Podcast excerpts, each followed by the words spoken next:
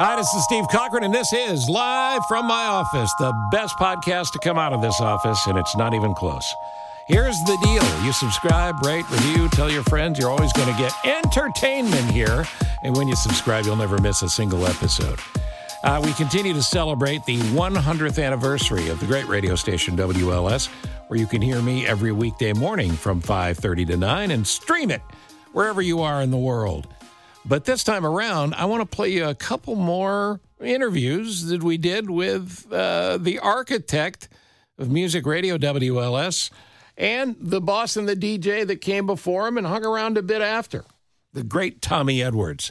Tommy Edwards and John Gehron are the featured, um, well, guess is the right way of putting this. And you get to hear the whole interviews here uh, on the Live from My Office podcast. We will have many more of these to come, and uh, I'm working on some cool guests that aren't related to the LS story, but the whole thing comes back to my original point. Listen, subscribe, and if you prefer, rate and review. But we're happy to have you wherever you listen to your podcasts. Uh, we continue with Live from My Office with the first of my two guests on the 100th anniversary of WLS, the great Lil Tommy. Celebration of the 100th anniversary of the Big 89 WLS, nothing's a greater thrill for me than talking to the legends, the legends that built this place, including the great Tommy Edwards. How are you? Hey, I'm doing well. I uh, just getting along, you know, having a good time, and have got a great deal of memories that I You know- enjoy. Yeah, you, you look back, and, and I'm not going to ask you for a specific, you know, a seminal event that uh, is a story you tell at the barbecue, because there's too many. I, I don't think people understand that music radio WLS, the Big 89 WLS, was the center of the universe for um, pop music, for hits, for rock and roll, for a number of years. They all came through the Stone Container Building, right? They sure did, and I don't know if we really understood how powerful it was. I mean, I guess the one time that it really hit us hard was uh, there was a day that I was on the air and I was playing uh, my oldies and playing other songs and everything. We were going to have a jock meeting that afternoon, and I played "Gotta Get You Into My Life" by the Beatles, 1967, and I thought, you know, this is such a great song, you know, and I'm in the studio, I'm I'm jamming to it while I'm playing it and all this stuff. So then I went on and played whatever was next. Then the jock meeting starts, and the guys were all sitting around, and they say, "Hey, somebody said, hey Tommy, I heard you play uh, "Got to Get You Into My Life." God, what a great song that was! And we all said it sure was, and we said, well, why don't why don't we start playing it again? What? you- What? Why don't we start playing it again like it's a current? I mean, and so John Gehron said, "Okay, yeah, all right, uh, we'll put it on a, on the hot clock and, and rotate it quickly and all that stuff, and let's do it." So we did it, and we got it to be number one in the country in 1976. Nine years after it was released. And Capitol Records called and said, "What the heck are you guys doing? I'm get, we're getting record stores saying we need an order. We need an order on Got to Get You Into My Life Beatles. How fast can you get it to us?" Know, that kind of thing. and those kind of stories happen all the time. My uh, my friend Dennis DeYoung with Styx says, "Listen, if not for WLS, we'd still be playing high school dances. Um, we never would have gotten out. And the amount of bands you guys broke, I mean, it's just a part of rock and roll history. That's right. Yeah. When you mentioned Dennis, I had to chuckle because he played right field for the 89er softball team. There you go. So, and he always wore purple pants, which we couldn't figure out. You know. That- eh, so he was literally in the "don't hit it to me" position. Did he have any skills on the diamond? Oh yeah, yeah. I mean, he, he enjoyed it. I mean, he he was he's an athlete. Uh, He Yeah. he played great right field and everything, but it, that was the kind of thing when you say, "Hey, Dennis DeYoung wants to play for the 89ers." Sure, stick him out in right field. Yeah, let's do it. So you, uh, you know, had a great run with the Bulls. You've had this fabulous career. Like me, I tell people I'm blessed. I never had a real job. Um, we're all blessed that have been able to do this. But do you have any of those pinch myself moments, especially with the hundredth anniversary now? You look back and go, "Wow, that was cool." Oh, there are so many. There are so many that uh, I I go back and I think about. I remember the first day I walked in. I mean, I was It was uh, June twelfth, 1972, and I had been on the air in New York City. Uh, I had gotten out of the Navy in 69. I was stationed in the Pentagon when I was in the Navy, and I was flying up to New York on the weekends to do a weekend show. And then I went full time, and um, it got to be that uh, ABC was getting uh, a little upset because our radio station was uh, getting bigger numbers and starting to steal away from WABC, the giant there. Right, the flagship so in they, New York. Sure. So they started uh, looking at the talent and they started saying, why don't we get the talent out of town? And it's called rating a shop. It's something that I did when I was program director at WLS. I rated uh, B96, uh, mm-hmm. WBBM. Anyway, so I get a phone call from Mike McCormick in Chicago at WLS saying, uh, hey, can you uh, jump, jump on a plane and come talk to us about something? And I went, well, yeah, all right. Because I had already let it be known I wanted to be a program director too, and, and so they that's what they heard. Rick Sklar was a friend of mine, sure. and I think he passed on that. Rick Sklar ran WABC, and he was the genius program director there. And uh, so I flew to Chicago and talked to uh, Mike and the general manager, Paul Abrams, and they offered me a great job. And so I went back to New York and told my wife, I said, uh, I, why don't we go to Chicago? I mean, when I was a kid, I grew up in Topeka, Kansas, and I started radio while I was in high school. And like every radio geek, I listened to stations that were way a long way away and in giant signals. I listened to WLS, WGN, KOMA in Oklahoma City, sure, WOWO in Fort Wayne. They're called clear channel signals, and and I was a kid in upstate New York listening to you guys. Yeah, yeah, and and so I when I would listen to these stations, one of them, as I mentioned, was WLS. When WLS called and said, "Why don't you fly to Chicago and talk to us?" I thought, "WLS? Are you kidding?" Right. So I jumped on the plane and and we you know eventually moved to uh, Chicago and I worked uh, as production director, assistant program director, and uh, and then uh, McCormick left a year later and I was named program director and and I was, you know, I I just and we were going through all kinds of changes at that time. Oh my God! So we had to hire new people, hired guys like Bob Sirott and and Steve King and the sure. Yvonne Daniels and uh, you know, and so that that was what was going on back in those days. You know, it, the the amount of radio stars that were homegrown or grown through LS is massive, but it's hard for people to understand what a big deal it was to just get a, an interview at LS, let alone get hired and be one of that murderer's row of talent. And not only were you one of those guys, and eventually management there as well, well, figure out the direction of the place and keep it as big as it was, you also were the only guy that had this really sort of special relationship with Larry Lujack, who you've said before to me, you know, complicated guy, obviously fabulous talent.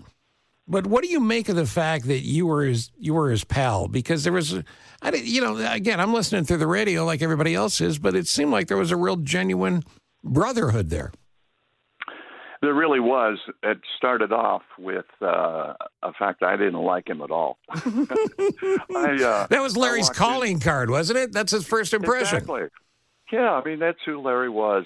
I went into the studio the first day at uh, WLS. He had already resigned and, and was going to go over to CFL, but he was uh, working out his contract. And I walked in and I said, Hi, Larry, I'm Tommy Edwards. And he went, You're the guy from New York? And I said, Yeah. And I put my hand out to shake hands. And he said, I don't shake hands with people from New York. Wow. I went, What? Wow. so I turned around and walked out. I, he denied that later. And I said, Larry, what, why would I make that that's who you were. Right. I mean, come on. So, uh, and Bennett, I think the thing that kind of sealed us as friends was there. I, he was at CFL and I was at WLS, and I was no longer program director. I was like production director or something like that. And um, there was an article about some of the changes that had been made at uh, WLS, the touch tone and the what's your favorite radio station and all this other stuff and it was attributed to somebody else. And Larry called, and and I said, "Hey, man, I read that article, and I know it's not true. I know who put that stuff, and I know who created that stuff." And I, I said, uh, yeah, uh, okay, uh, uh, thanks. And he went, okay, man, talk to you later. And he hangs up. And then when Marty Greenberg uh, said, why don't we see if we can get Larry back? And um, because he was at CFL, and we called over and talked to his agent, Saul Foose, and uh, we arranged a meeting. And when I when we went into that meeting, I could tell right then and there that there was um, a link. I mean, he he came off friendly, he came off respectful, he came off all that, and and I was rather intimidated by him because I, you know, he's so he was such a great talent. Right. And then after a while, we were talking to each other on the when he came back to uh, WLS. We were talking all the time. He would call me on the weekends. We would, you know, and at one point I tried to go out and play golf with him, and I'll never do that again. You know, um, because you know he's he's such a stickler for rules. He's a stickler for this and that, and. and a pain in the ass. He's a competitive pain. He was a p- competitive pain in the ass. and it was not a pleasant experience. So I just said, "Hey, you can take golf and uh, forget it." But um, you know that that's what it was. And then over over a period of time, I mean it it got to be very close. And of course, toward the end, um, I was calling him about once a week to check up on him and all that. So. You know, um, through the absolute peak of, of fame and popularity and all that, um, there were two types of talent. There were singular talents who, you know, you listen to Lujack, you know what you're going to get. He's uh, everything from the grumpy old man to the cool guy down the block to the cowboy to all those things. But you were a guy that could do any show on the station. And I think that's probably what made you a great program director, too, because you understood talent, because you were talent.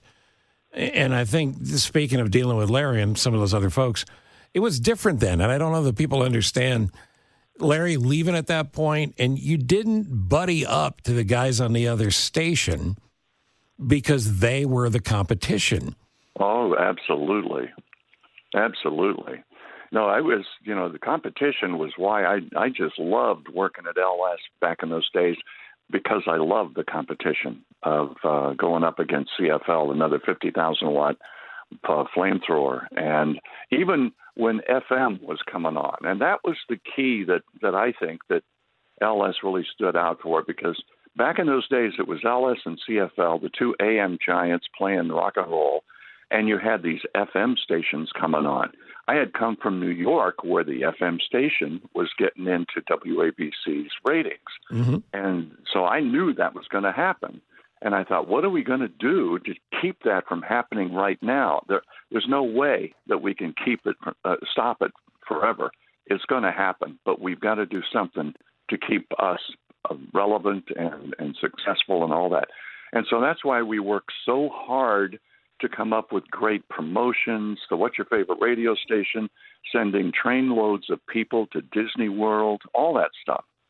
So, again, different times, and and when radio ruled, the promotional budgets you guys had, and the amount of money that was spent on thanking listeners and and, and creating that buzz and bringing more people in. Uh, trainloads of listeners seems like something that's just a pipe dream now, of course. But what were some of your favorite promotions that you were involved in, or, or maybe created yourself? Well, that that one was uh, the train loads. Let me just tell you how that worked. Uh, we had put WLS on the What's Your Favorite Radio Station, say WLS, and you could win anything from a sailboat to two tickets to see uh, a band or whatever to record albums to, you know, it just was everything.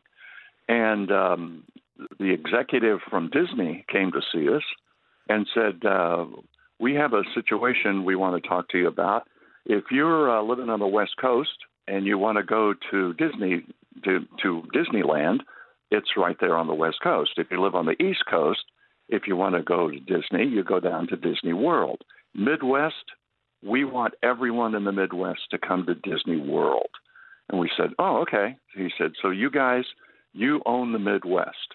So how do we do this? We want a promotion, and what we'll do is we have arranged with Amtrak to send three trainloads of people down to Disney World, all expenses paid, and uh, you guys come up with a contest with a promotion. So that's uh, incredible.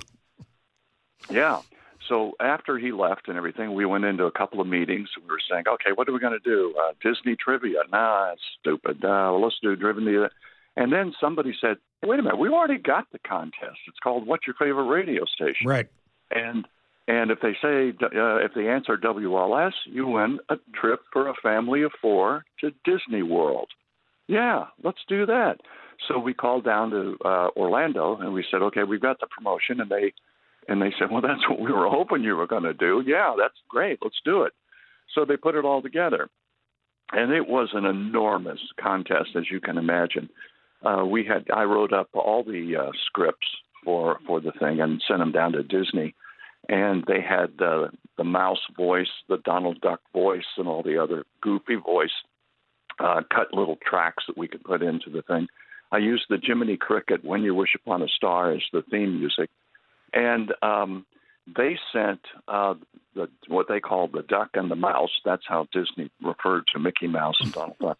when they when they sent the mouse and the duck up to Chicago to go to Children's Hospital, and so and that was such a huge thing because the the characters came up and the children were just so excited. Sure. Mickey Mouse and Donald Duck were here and all that stuff. And when it, when it was all over, the day was all over, everybody was exhausted. The executive said, uh, "Hey, we need some place to go and crash and just relax." And I said, "Come over to my apartment," you know, because we lived downtown at that time. So I called my wife and I said, uh, "We're going to have the Disney exec and the duck and the mouse and all the promotion people. Gonna, everybody's coming over to the house tonight." Donald and Duck said, and oh, Mickey my. Mouse are coming over. yeah. So she goes, "Oh my God!" So she runs to the store and grabs, you know, food and all kinds of stuff. And so they come over and we just all sit around and relax. I'll never forget that night because we had a thunderstorm, lots of lightning and uh, we were up on the 33rd floor of the apartment down there on Rush Street. Sure. And and so we all had the blinds all open so we could watch the lightning and all this stuff. But anyway, it was just an incredible evening. But that's we we just sealed this relationship with Disney World, and we you know we did several promotions after that with them because they knew they could trust us. So you, you go through this period, and, and, the thing that happens when you're at the peak of whatever you do in life, I don't know that you appreciate it because you don't know it's the peak. So, so when did it change? When did that we're at the top and it's it, we're always going to be here thing start to feel like it was shifting? Was it the it was it the influx of FM? Was that what started to break it down? It started that way, um, but also uh, I think the management and the company itself started realizing that AM radio was going to be merging into a talk format versus a music format. And so that started, and then when when it happened, uh, the talk format got to be a little um, confrontational, if you will, with the FM format. And mm-hmm. what, I'm, what I'm talking about is with uh, Steve and Gary. Steve and Gary came over uh, after they got fired from the Loop, and uh, they started uh, going on the air, and they were criticizing the FM, and they were criticizing the talent and all that stuff. And so it just started to begin to, I don't know, uh, could tell things were really happening, and they weren't they weren't pleasant at all. So. I guess that was about the time that I decided that it was going to uh, time to move on. So I got there in, in 1972 and I left in November of 1985. Yeah, that's a great run, man. It's a great run. Yeah. Do you remember sleeping those seven uh, or those uh, those 13 years, I should say? sleeping? Yeah, exactly. Sleeping will come later. Let me throw a few names at you from the, that legendary lineup and just give me, you know, just a, just a gut response to all of them. John Records Landecker. Oh, it was brilliant. Uh, our the night that my wife and I got into Chicago, we checked into the hotel that uh, WLS had arranged for us, and we turned on the radio and we listened to this guy John Landecker, and we thought, "Oh my God, this guy is good! Oh, wow!" And we're sitting there just amazed at some of the things he was doing, and uh, and so I mean that was our first reaction to to Decker. Everybody had nicknames at WLS, and he was Decker. So um, we after after that, I mean, Decker was just incredible. Every, yeah, and, and and to think what he was able to do in that tiny little booth, and and again, you don't know how hard your job is until you see how easy it gets later. Um, I'll even go to Wally Phillips. It was described to me how Wally Phillips did his morning show on WGN, where there's 11 people around and there were record turners and various things, but the forward thought you had to have and the focus you have to have. And Landecker, the brilliance of Landecker to me was always how do you put that much entertainment into a 10 second run up of a record? That's so true. You know, it, it, if you're if listeners will remember with John, he did certain recordings where he would do almost like you know the old flying saucer records yep. where uh, okay that uh, somebody would say something and then there would be a peaceful record in there. He wrote those things and he would come he would call me because i was a production director and he'd say hey man can i get like a half hour 45 minutes before i go on the air? And i said sure. So we book it in the production studio. And he comes and then he starts building that. Here's what i've written and i need some voices. And so we all came up with uh, different voices that we would create. You know, I think I, I was one. I, I was talking like this, like I was from the South. You know, sure. And so we and we started putting this stuff together, and he would put it together, and just it would be incredible. And then you know, press my conference and uh, the whole uh, Euell Gibbons. Do you think I'm not hickory nuts and all that? Sure. Stuff. So, so, so, but the, he was the creative mind who came up with all that. Yeah, and, and to be able to write that short is uh, fairly miraculous. Um, but it was all part of understanding the music was the star, and you got bigger by respecting it, and all the things I never got. Uh, Yvonne Daniels. Uh, the, Yvonne Daniels was at WSDM, and her ratings were getting to, continuing to uh, get better and better. This is when I was program director. Mm-hmm. And so we decided that the only way that we could kind of stall the FM penetration to increase is to take the talent away from it. That's that was the only power we sure. had. So she was one of the first that I, we approached, and we said, "What we'd like, uh, Yvonne, is for you to come over to WLS.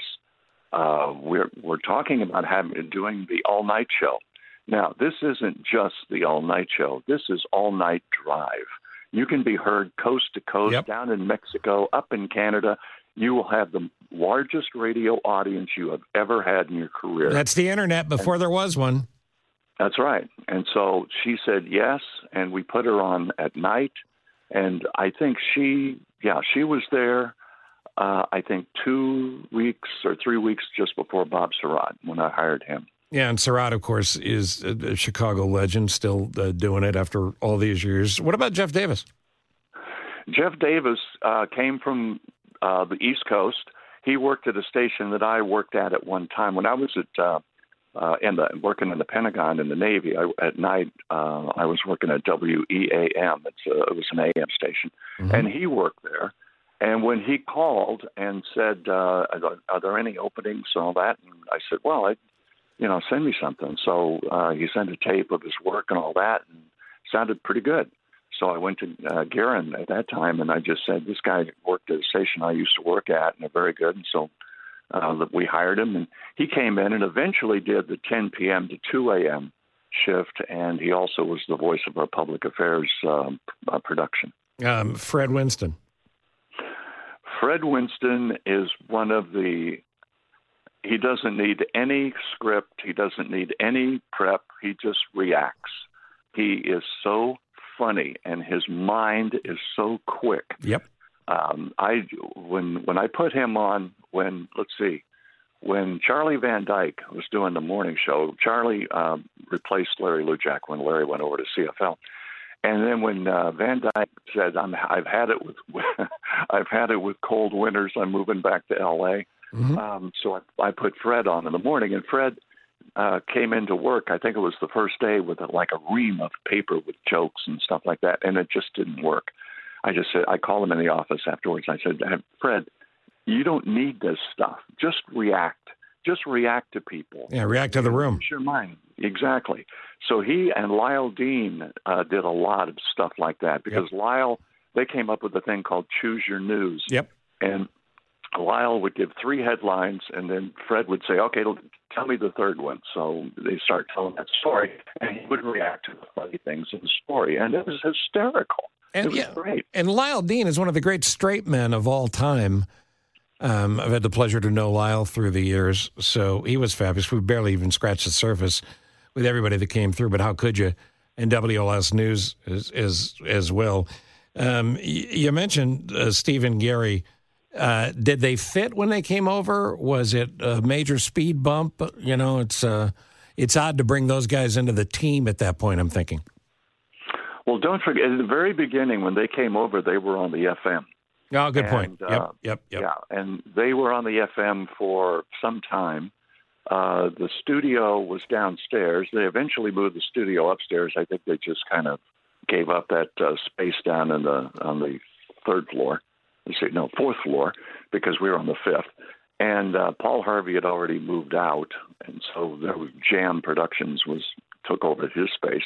Anyway, um, yeah, they were down there, and uh, they started what you know. One of the things that they would do, which is kind of creative when you think about it. I mean, uh, they would patch in the AM so they could bring it on the air anytime they wanted to on FM. Right. And it, so, and so what they would do is they would put, uh, you know, all of a sudden AM would show up on FM, and then they would be there criticizing it, and making fun of it, and, and all the kinds of stuff. So it was pretty funny.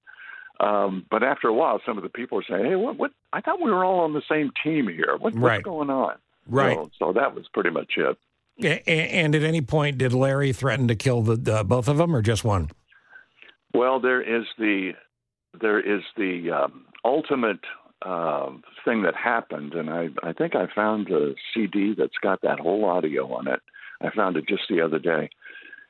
The boys, when they came over to AM, um, like I said, they would make fun of and criticize everybody at the station, and some of them would be the innocent people that worked in the traffic department. Right. And these are unnecessary. That, uh, yeah, un- totally unnecessary. And they would be making fun of uh, one of them, calling her Miss Fumes because uh, they just didn't like her perfume or something like that. And it was it it was really getting to be uh, uh, serious. And Larry, who never left the station uh, until like five o'clock. I mean, he came on the air at 5 a.m. or 5:30 a.m. and didn't leave the station until 5 p.m. because all that the rest of the time was him just working on show prep and and you know getting the next animal stories ready and all sure. that stuff. So anyway, he just walked into the studio and he said, "This is it. You're not going to be doing this anymore." And he said, "Well, get Larry, get out of here. I mean, come on, you, you can't just walk in." He said, ah, "Yes, I did." I wish I could remember everything that was being said. Oh, it's a great was. piece of tape. It's a it's a great piece of tape. We got to find it for the anniversary because you can hear the butt pucker on Stephen oh, yeah. Gary um, because Larry was not happy, not happy, not happy.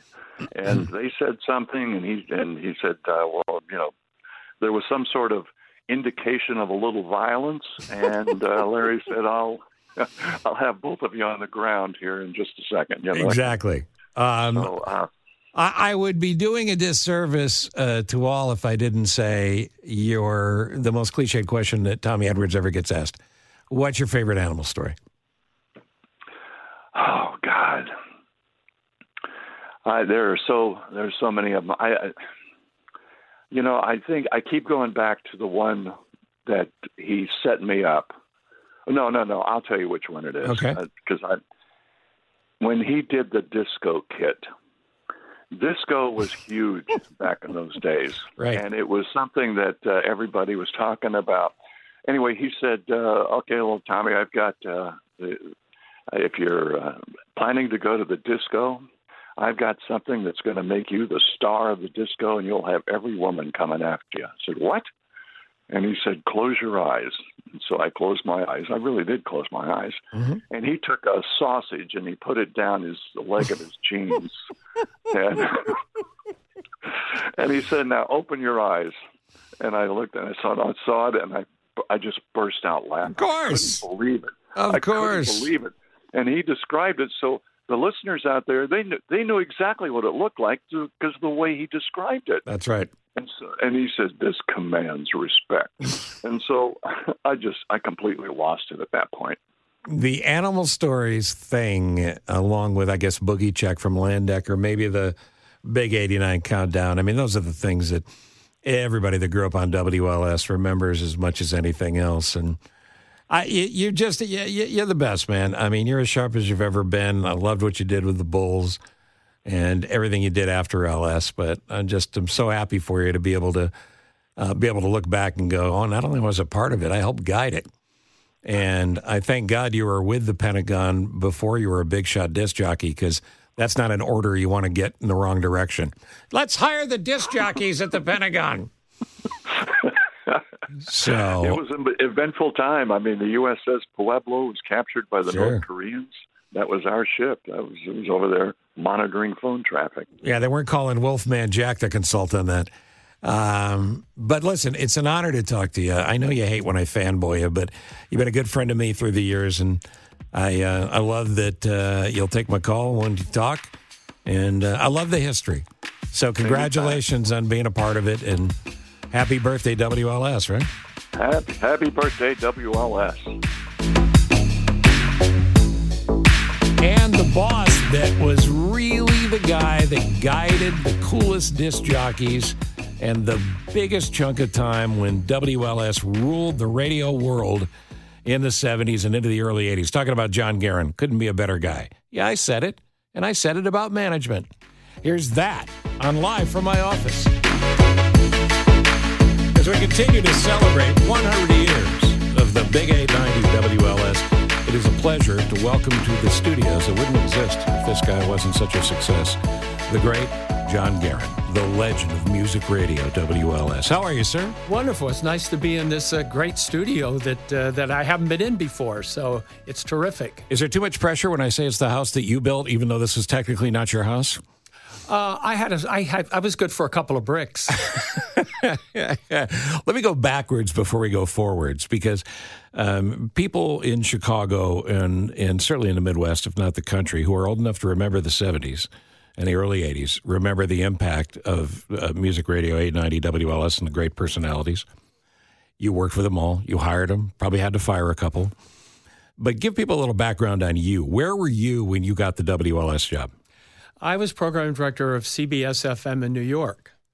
And uh, when Tommy Edwards decided he wanted to get, you know, get back into the talent side, that sure. opened up an opportunity. And I had met Rick Sklar, who was program director of WABC in New York, a legendary program director as and well, and was part of the ABC stations, and sure. he liked what I was doing at CBS FM, uh, and invited me over and interviewed me, and then suggested that Marty Greenberg, who was the general manager at the time at WLS, talk to me. So I flew out and met met Marty, and uh, and fortunately for me, he hired me. And you grew up where? I grew up in upstate Pennsylvania, so I used to listen to WLS at night. Right. I was I was a big Dick Biondi fan when he was at a radio station in Buffalo. Sure. And all of a sudden he disappeared. And so, you know, back in the day I would DX up and down the dial. You could hear these big clear channel yep. stations like WLS, you know, all over the country. And I'm dialing around one night and by gosh, there's Dick Biondi.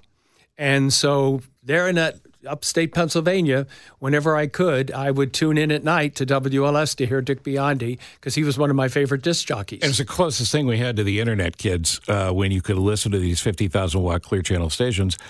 Um, when you were running the place, or certainly shortly before you got there, I was in high school doing my homework listening to John Landecker because you could hear it in upstate New York, mm-hmm. uh, in Ithaca, not far from where you were.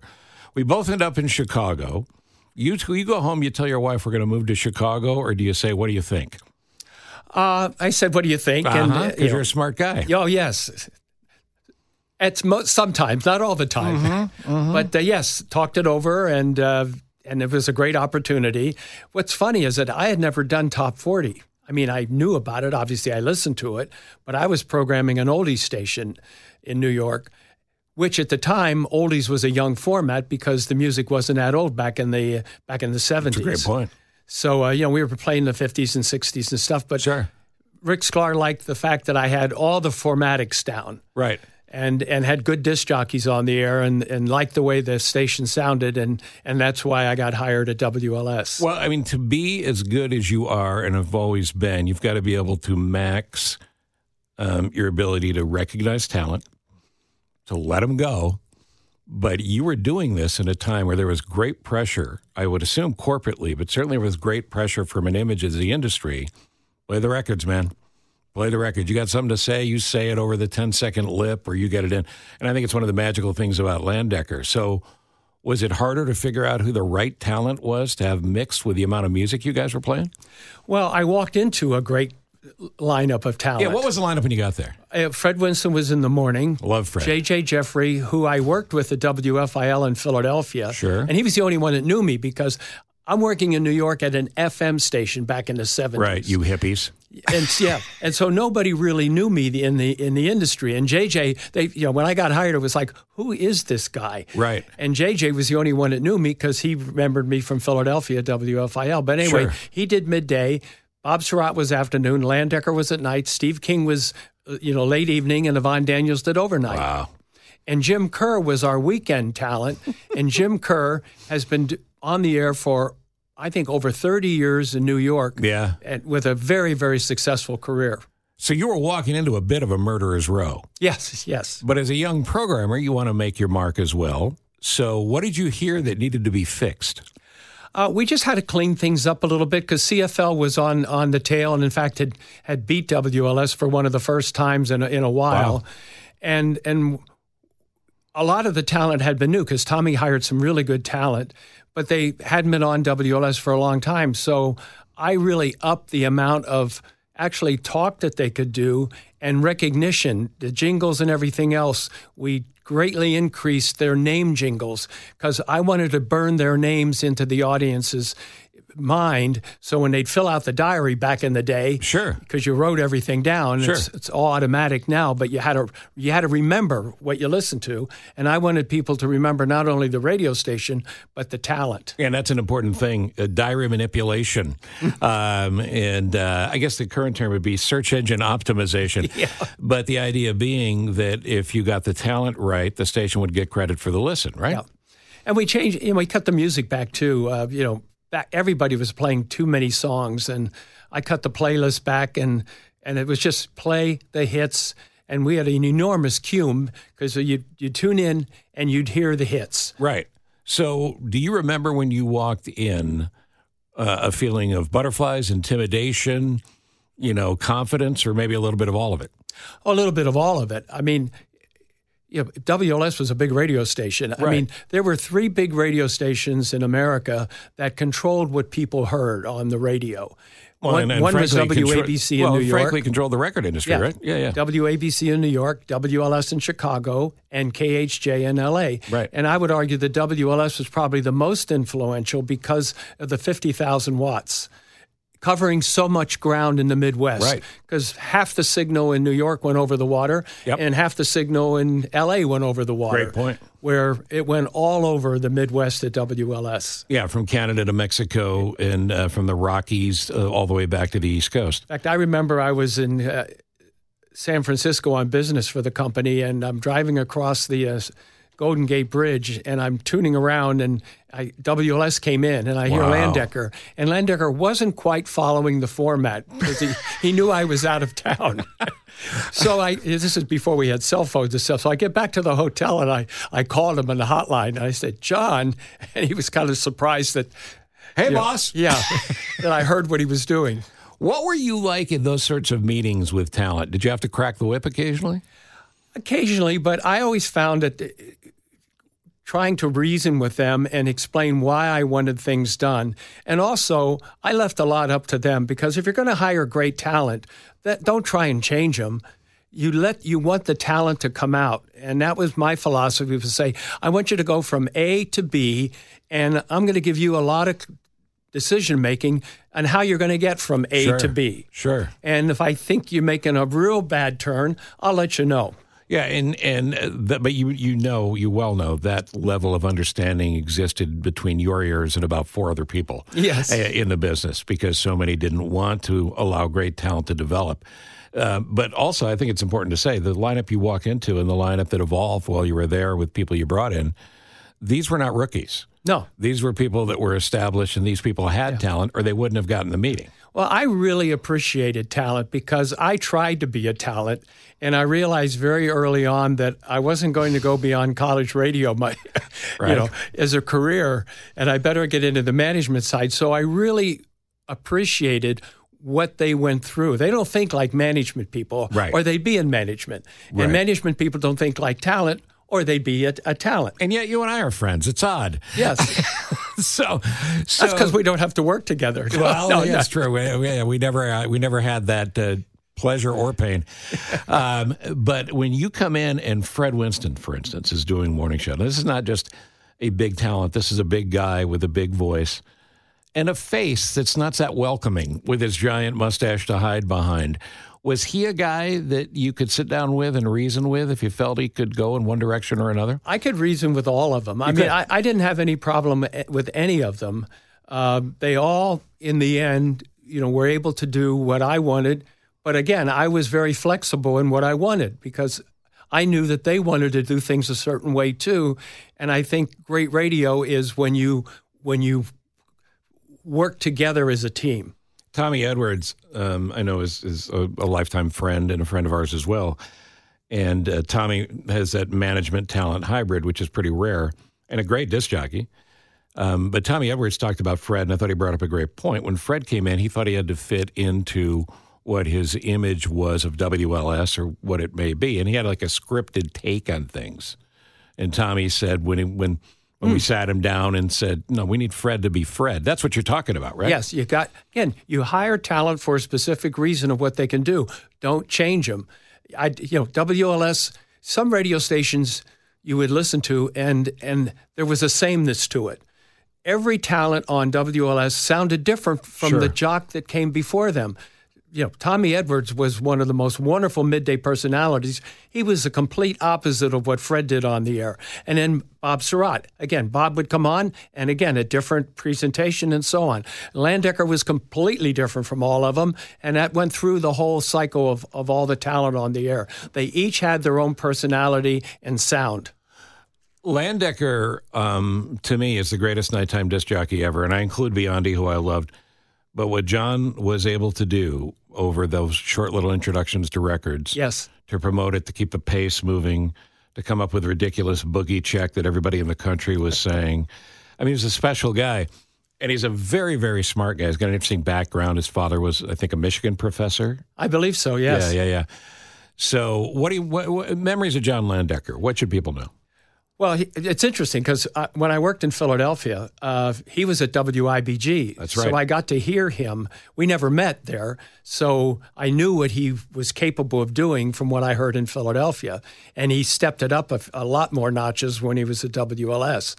But uh, John just had such creativity. His mind was always working, and he came up with all these ideas. With Boogie Check, for instance, uh, he used to go too long Yeah. and uh, you know sometimes you don't know when to stop. You know, you get on a roll and you think I'm just going to keep going, or you know, or you're searching for that final thing to end. So what I did. Again, I, I didn't give him a, a hard end, but we put a cartridge in the studio. And back in the day, you knew when the cartridge was going to end, like at the end of a commercial, a little tone would come on Yeah. and a light would come on. Yeah. So I had a cartridge that was uh, like two minutes long, and the engineer would put it in at the beginning of of the boogie check, and the light would come on about after two minutes to just give John a little, oh, maybe it's time to get out of this. Well, it's like the flashlight in the back of the room in a stand-up comedy club. It's the same thing. If you get the light while you're on stage, you know your time's up. Let's wrap it up. oh, I didn't know they did that. Well, That's a- same I'm. They stole watch. the idea. I'm going to watch for that next time I'm Yeah. at a, a comedy show. Yeah, no, they stole. They absolutely stole the idea. But I equate what you had that lineup. Um, and and you know, Lujack comes in at some point. Steve and Gary are around. They're in the ether, right? Um, that to me feels like, especially when you think about the '70s, the same sort of impact and rise of what was going on at Saturday Night Live and what Lorne Michaels was Yes. doing there. And you were managing people who were talent. Not that I respect talent. No, of course, being talent, I you know I, I think I have the similar brain. But this was an era where behaviors needed to be regulated in some way. I mean, it's famous at Saturday Night Live that there was the Tuesday night all night writing session because the the cast was largely coked up and they were awake all night because they thought they could get it out of them. Did you have to go home worrying about too much partying going on with the staff? Um, well, I had a family, so I wasn't out partying with them, and frankly, I I didn't know a lot of what was going on after the fact until I read John Landecker's book. and then it was like, oh my gosh, they did that kind of stuff. It's amazing what you find when you leave somewhere.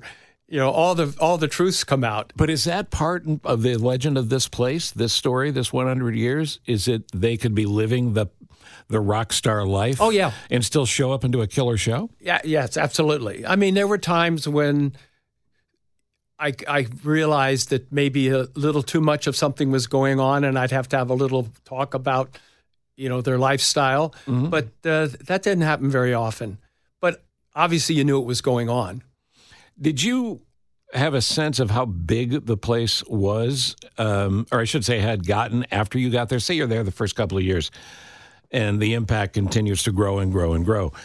What was the in- indication that you knew you had this national phenomenal product on your hands?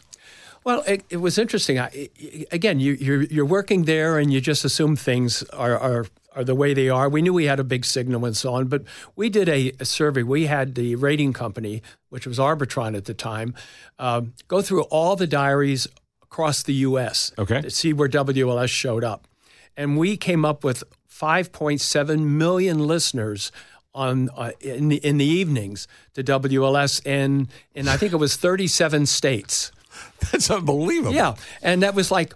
Oh my gosh! I mean, we knew we covered a lot because you know you get calls from. But that's not over. a network connected no. th- situation. That's just random listening around the country. Yes, and and it was little things sometimes, like when my son went to uh, Iowa, University of Iowa. Uh-huh.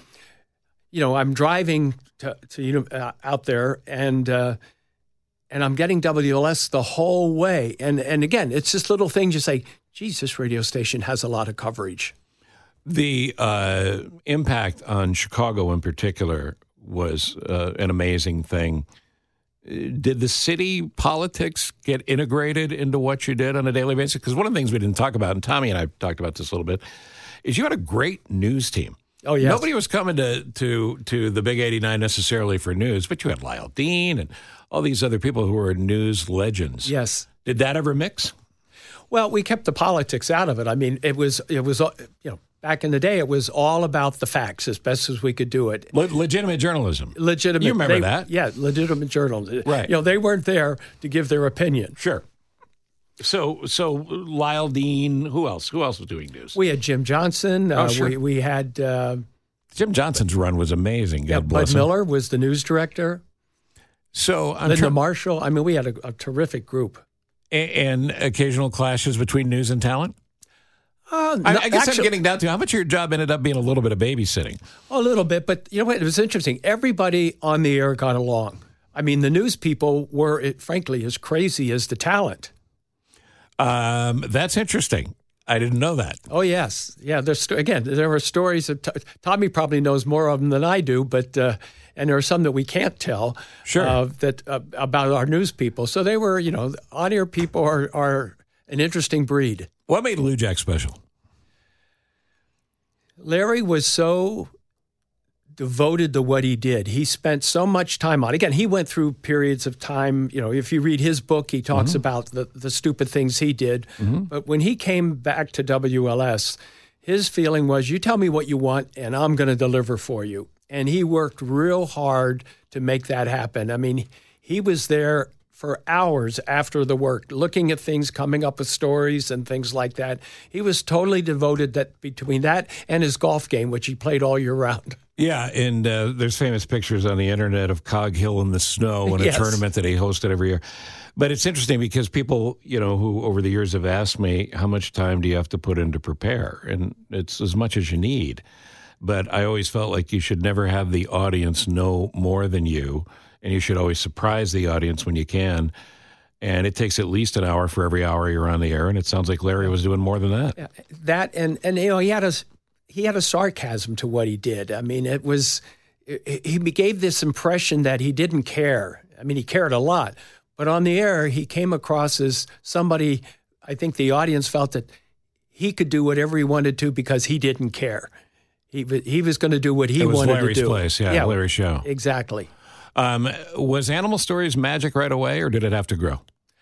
Um, it had to grow. I mean, it was. I'm sure Tommy told the story, but uh, you know, Tommy after J.J. Jeffrey left middays, I put Tommy in middays, and uh, and so they would have a little bit of time between the shows, one show ending and one show starting, and and Larry did the animal stories at the end of the show, and Tommy was in the studio, and that little that laugh he has is infectious. Sure. And and that just clicked from there, and it went on and on, and then Tommy became a bigger part of animal stories, and uh, and they found the right rhythm for it.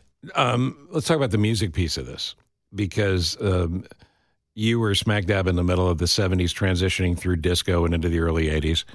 And you're still involved with radio. And we haven't even talked about what you're doing now. We will. But um, what did the record industry expect of WLS, and did they ever try to get a little too much? Well, it's interesting because there was a lot going on in the business back then, uh, and uh, and the record companies were pulling a lot of levers to get records on the air. And uh, when I got hired, uh, you know, I got Rick Sklar told me about you know you're with ABC, and we have rules and and he told me the story about when Leonard Goldenson, who was head of ABC, the chairman of the board, um, during the payola scandal uh, back in the 50s, I guess it was. Sure. Uh, had to go before Congress. He came back and he said, I never want to have to do that again. Don't ever have anybody put me in that situation. So when people would come in and say, What does it take to get this record on the air? I could have said, Well, you know, my TV just broke. Or I could say, um, here are our requirements. We're going to be calling record stores to see how the record is selling. We want to know what other radio stations are playing. I probably had one of the tightest playlists in America. Uh, we were rarely early on a song because I wanted to see proof and I wanted to be able to document why I added a song. Um, but you didn't have the computer research, which stagnated the business in a big way. Um, how much of it was feel? I mean, you must have had some sense for what a hit might be some sense, but again, I wanted I wanted facts. So we called over 100 record stores every week in Chicago to get our playlist put together to see what was selling and what the audience wanted. And that was the best that was the best we had back then. This is before we started doing call out and calling people and asking them to rate songs for us and things like that. Sure. Um, so I was always able to say, here's why we added a record. I, I don't think I ever added a record just because I liked it. I always had some sort of proof and documentation of why I added the record. Is there any way to explain to listeners whether they've been uh, on the WLS journey the whole time or they're just picking up history now, how big a deal it was for a young band to be on WLS? Oh, well, I'll give you an example of a, of a very unusual situation Styx. Mm-hmm. Um, they before I got to the station, they had put out Lady, and uh, and it hadn't gone well in the market, and uh, we would get requests for it every now and then. And my music director Jim Smith came to me and said, "You know, we're getting requests for this record. Um, maybe it's something that was missed." And why don't we just put it in not as a as an ad, but just put it into the rotation, kind of as a recurrent record, sure. and see what happens. And we did, and the timing was right, and the thing took off. The requests exploded. Uh, the record was re-released, and uh, and the rest is history with you know how Styx is done. Yeah, and Dennis DeYoung, who's a friend of mine as well, tells the story as you told it, and talks about how they were a high school dance band. Yeah, and um, they didn't know if it was ever going to happen until you and Jim Smith had that meeting and the song he wrote about his wife, woman he's still married to today. There's a rock star yes, story. That is, yes. Um, but uh, that that made Styx what Styx would become. But that was one of the few times. But again, we it was based on some information that we got, and it was having a good handle of your audience. I think that's the key: is having a good handle of your audience and what the audience wants to hear, not what I want to hear you must have been getting calls all the time and your people all the time about we'd like to bring this celebrity by or that celebrity by and people looking for a plug for this or that. Who is the gatekeeper? Um, a lot of it was Jim Smith. He was the music director. He would see the record people every if you know if, if somebody felt they had a problem, uh, you know I'd, I'd meet with them. But Jim Smith's and other music directors I've, I've had uh, you know, their job was to meet with the record people every week and see what they had to say and and what the songs were, and then we'd sit down and look at what we had. Um, but uh, we loved having the artists come in, uh, you know, and and if they were good enough uh, and popular enough, you know, we'd we'd stick them on the air. I mean, it was great to make that connection and, and make the marriage with our talent and the and the uh, music industry talent. Were you ever starstruck? Uh, yeah, I mean, you know, when you get people like uh, Billy Joel to come in, uh, or Elton John, or uh, you know, I mean, yes, you you get starstruck. And, and were they uh, mostly aware of how big a deal WLS was when they came in? Yes. I mean, Yeah. Billy Joel's a super smart guy. Elton's a super smart guy, so I assume they knew. Yeah, what they were knew. They with. they all knew about WLS. Yeah, because the impact you had, you talk about a five million plus listenership, almost six million at night. Um, if late night TV shows where you get the majority of plugs get a couple of million people, they consider it a win now. Yes, yes, You know, and that's national TV networks. It just gives you kind of a window into how big a deal it was. yeah. And the record companies, you know, they you know they prepared them. They knew what they were coming into and and what to expect when they got to WLS. Any Beatles drop by? Uh, George Harrison. Uh, none of the others that Never had McCartney come through. Not while I was there. No, Okay, and remind people the years you were on the place was was seventy four to uh, I believe it was uh, like about eighty six. And uh, let's talk for a second about the transitional time because there were a bit of radio wars that went on and there were morning show wars that went on. And the business changed a little bit from focusing on what you're doing to shooting at each other. Was that mostly because Stephen Gary started it? Well. Um, I guess that's an opinion based question, but you, well, were, the you were in fact went there. The stations went back and forth. I mean, when CFL was our big competitor when I Mm-hmm. got there, and frankly, it was good for both of us because it kept us both on our on our toes. Um, I was very disappointed when they went away from the format and went beautiful music because I knew what was going to come next, which was I was going to have to now compete with the whole FM band. The you know the excitement between WLS and WCFL kept people on the AM band. Sure. Then the choice became the WDHFs, the WEFMs, the WMETs, the Loop, all these other stations, BBMFM, all these other stations started to pop up. And now instead of focusing on one competitor, I had to worry about a whole bunch of competitors. So it became very, very different. Um, but I think at, at that point, people like Stephen Gary jumped out because they were bigger than the music. And, and and those, that was pretty unique. that was very unique. I mean, that you know, there were very few talents who were bigger than the music, and uh, in fact, you you could make the case, and I learned that I shouldn't play too much music in their show.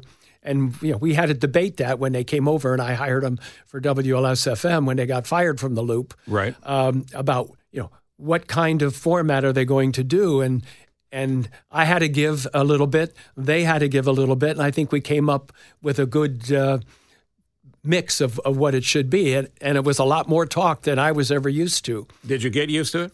oh absolutely Success? Oh, it was incredibly successful. In fact, um, we moved them over to the AM eventually because I realized that the FM, you know, they were on an island because the rest of the station was music and they were this island of, of talk. And we were starting to move WLS to more of a talk format.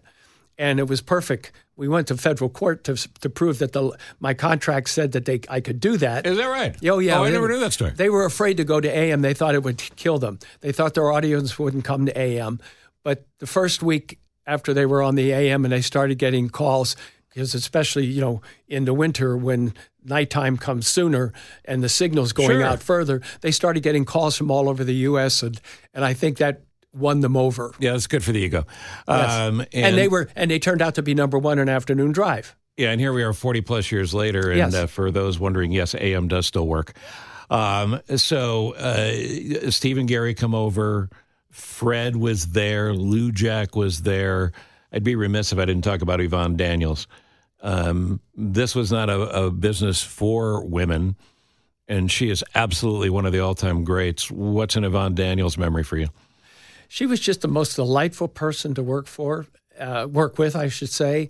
Um, again, you know, I'd, I'd have to stay up at midnight, you know, Sure. to, to actually beyond midnight to listen to her um, because she was on the overnight show. I just never had an opportunity to give her to let her do more at the time because I had so many other people in the shifts. Nobody was moving. Well, she had a national show. I mean, literally Yes. a national show because after midnight on that signal, everybody heard it. Yeah, and then I hired her back back in the you know when when I was doing smooth jazz at WNUA uh, to do mornings. which was a brilliant move, and nobody talks about it. But her voice, her attitude, her mood, um, and, and her equity in Chicago was perfect for that. Yes, it was. So, what do you want people to know who love this place, love the history of it? Maybe they were kids listening to music radio, they stuck around with talk radio. Um, what do you want them to know about why WLS is special? I think it was special again because the connection with the audience. I mean, when you talk to the people, they don't talk about the songs we played. They talked about the disc jockeys they listened to. You know, the Fred Winstons or the Dick Biondis back in the day, Sure. and so on. Sure. It's always the personalities they bring out, and I and I think that's what made the station what it was, and frankly, what it does today. I, you know, with with you here in the mornings. I mean, you've moved the needle, and and people are coming back to the radio station, and uh, you're having great success here. Well, I appreciate it. You know, a compliment from you counts 10 times what it But don't go on others. vacation because then we miss you. Well, that's awfully nice of you to say. Um, let's talk about what you're doing now. For as many years, several years, you've been involved in a company called AccuRadio. For people that don't know, what is it and how's it doing? It's a digital music company similar to Pandora, where it's based in Chicago, and we have curated music channels that you can listen to for free uh, across all styles of music. So uh, it, it's worth checking into. We have all the music apps and so on. And then a group of us uh, own some radio stations in San Diego. And those radio stations in San Diego get visited occasionally for the weather, or because you're still, uh, you know, listening day to day and Well, once can- in your blood. Well, I can listen online now, so I don't have to. You know, it's it's hard to say. I need to fly out there to listen to the stations because Right. I can listen online. Up, but I'm on the board of directors, so we have board meetings. In fact, I just got back from one a couple of weeks ago. Um, well, it's been an amazing run, and your opinion and your insight is still needed. You love this business like I do.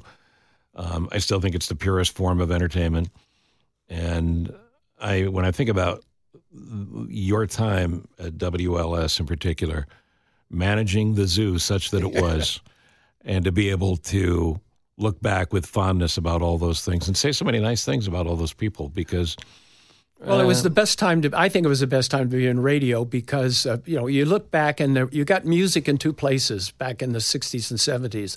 You either got it in a record store or you got it on the radio. So radio played an enormous role in people's lives. Now you can get music anywhere, uh, and so the personalities again, I think, are becoming more and more important to radio companies because. Uh, just playing the music isn't special anymore. You have to have something else something that cuts through. something that cuts through that people remember, like they do when they say, "Oh, when I grew up, I listened to Gandhi or I listened Sure. to John Landecker's Boogie Check and so on." Sure. That's what they remember. Yeah, the, we're now content creators, apparently. Yes. Uh, so I still like the DJ word. Um, it's an honor to talk to you. I know you get tired of me saying that, but I consider you a friend, and um, And same here. and I have such respect for for what you've done and what you continue to do. I told you before we started recording this, the one big swing and miss for me was I didn't take a job you offered me in Boston back in the day. I went to New York and got fired in six months. But then again, that wasn't a unique story for me. Well, maybe you saved me from firing Well, you. Well, that's true. That could have changed the scope of the relationship. But I, I uh, always appreciate your time, and I think you're an important voice for folks celebrating 100 years of WLS. So thanks for doing this. and I appreciate what you're doing here in their hundredth year. You're a good man. All right, I want to do one pickup, you guys. Okay, just keep rolling. One thing I haven't asked you, I want to ask you because um, I believe you knew how to pick the hits. Music or talent? What's a big miss? One you wish you had back? Um, a song maybe you missed, or a talent you should have hired? Ooh, that's a tough question. Well, I, it's good that you don't have an immediate answer. I don't, because I don't think I don't think I missed any songs. So you did the homework and you had a Did system the homework? set up. Yeah, I don't. I don't look back and say, "Boy, I should have played that song." What about talent? Is there somebody you moved that you shouldn't have moved? Somebody you hired you shouldn't have hired, or somebody? Um, well, there was somebody I tried to hire. okay. Uh, I tried to hire Brandmeier, Oh, well, really? and he was in Phoenix. And This is uh, the same time that Jimmy DeCastro's going Yeah, after him, or did Jimmy after- find out you were going after him? I don't know who found out, but I, you know, I was aware of him because again, you, you hear about talent, Sure. and I, and I had some tapes, some people sent of him, and so on. and I had an opening for for you know on the radio station for afternoon drive when Landecker went to. Uh, I think it was when Landecker went to uh, Canada. Oh, into Toronto. That's right. I think it was that that time period, but he was still under contract. And again, being working for ABC means you you do things the right way and you don't do things on the sly. And uh, and the Loop didn't care that he was under contract, Right. and so they hired him, and he had to sit out for a period of time. But they ended up with him because I couldn't I couldn't induce him to break his contract. But you didn't. That's not a miss. You just couldn't get it done. I couldn't get it done. Yeah. Right. And But I look at it as a miss because I would have loved to have had him. I think he would have fit in really well with what we no were doing. No question. And he's one of the all-time greats. Yes, he is. And one other pickup here. You know, we haven't talked about transitioning from rock to disco and how you do that when you've got this mammoth hit music station and the hits become disco. And maybe the talent's not on board with that whole thing. I'm not even thinking about Steve's disco demolition night, but in general, how'd you balance all that? Uh, very carefully because you know we didn't want to go all disco as some radio stations were doing. So again, the key was, and we had done this all along. It's play the top hits, and so I played the big disco songs, but I also made sure we blended in other types of music, and you do that with the the older songs, the recurrents, and Sure. the songs from the past to make sure your balance is still there so that you're a broad based radio station and not a one trick pony radio station. Um, that had to be some headaches, though. Oh, it was tough at times. I mean, every week we, it was bal- balancing the music out and and uh, and working with the talent uh, so that they, because I gave the talent some. Uh, you know, we didn't just plot out all the songs and you play them in this order. The talent had some some input in in the what they played in their shows and how they played the songs in their shows. So the key was to, for everybody to be on the same page so that we didn't overdo something. And one other pickup. I'm remembering all these things I forgot to ask. How big a deal was the the music radio, the Big 89 countdown? Was that a huge thing? Oh, we love to do that. The countdown to the end of the year. Yeah. Oh, we love doing that and putting that together. It was just it was just the fun to do. Was there politics or people were lobbying? I'm not 37, I'm 30. No, no, Jim Smith and you know we would get together and and again based on how many weeks the songs. I mean that was a legit list. So that, was, math. Yeah, it was math. It was all math, and we put them together. There, we had to do it, make sure the songs were balanced, so when you're counting them down, you don't get twelve disco songs in a row or Sure, something. sure. But you balance it out. You might move it one place or one, but it was all mathematically done. So it was a legitimate. We tried to do everything legitimate. The playlist we put out every week in the record stores that was a legitimate list based on the the one the hundred stores that we called. Sure. and that was you know one hundred percent real. Yeah, and and I think you know this, but you were the first New Year's Eve night out for most teenagers in America mm-hmm. because, you know, preteens in particular, but even young teens would stay home for the countdown, and they keep track of that year-end countdown, write it out, post it on their bedroom wall, Yeah. throw it up in some scotch tape, and they had the whole list. It was it was fun putting it together, and it was and the talent. Everybody had fun doing it. It's uh, John Gehron again, AccuRadio. We'd love you to check it out. If you're in San Diego, only listen to his stations. And uh, it's great to talk to you again. Thanks for doing Right this. here. Thanks. Thanks for inviting me. And happy birthday, WLS.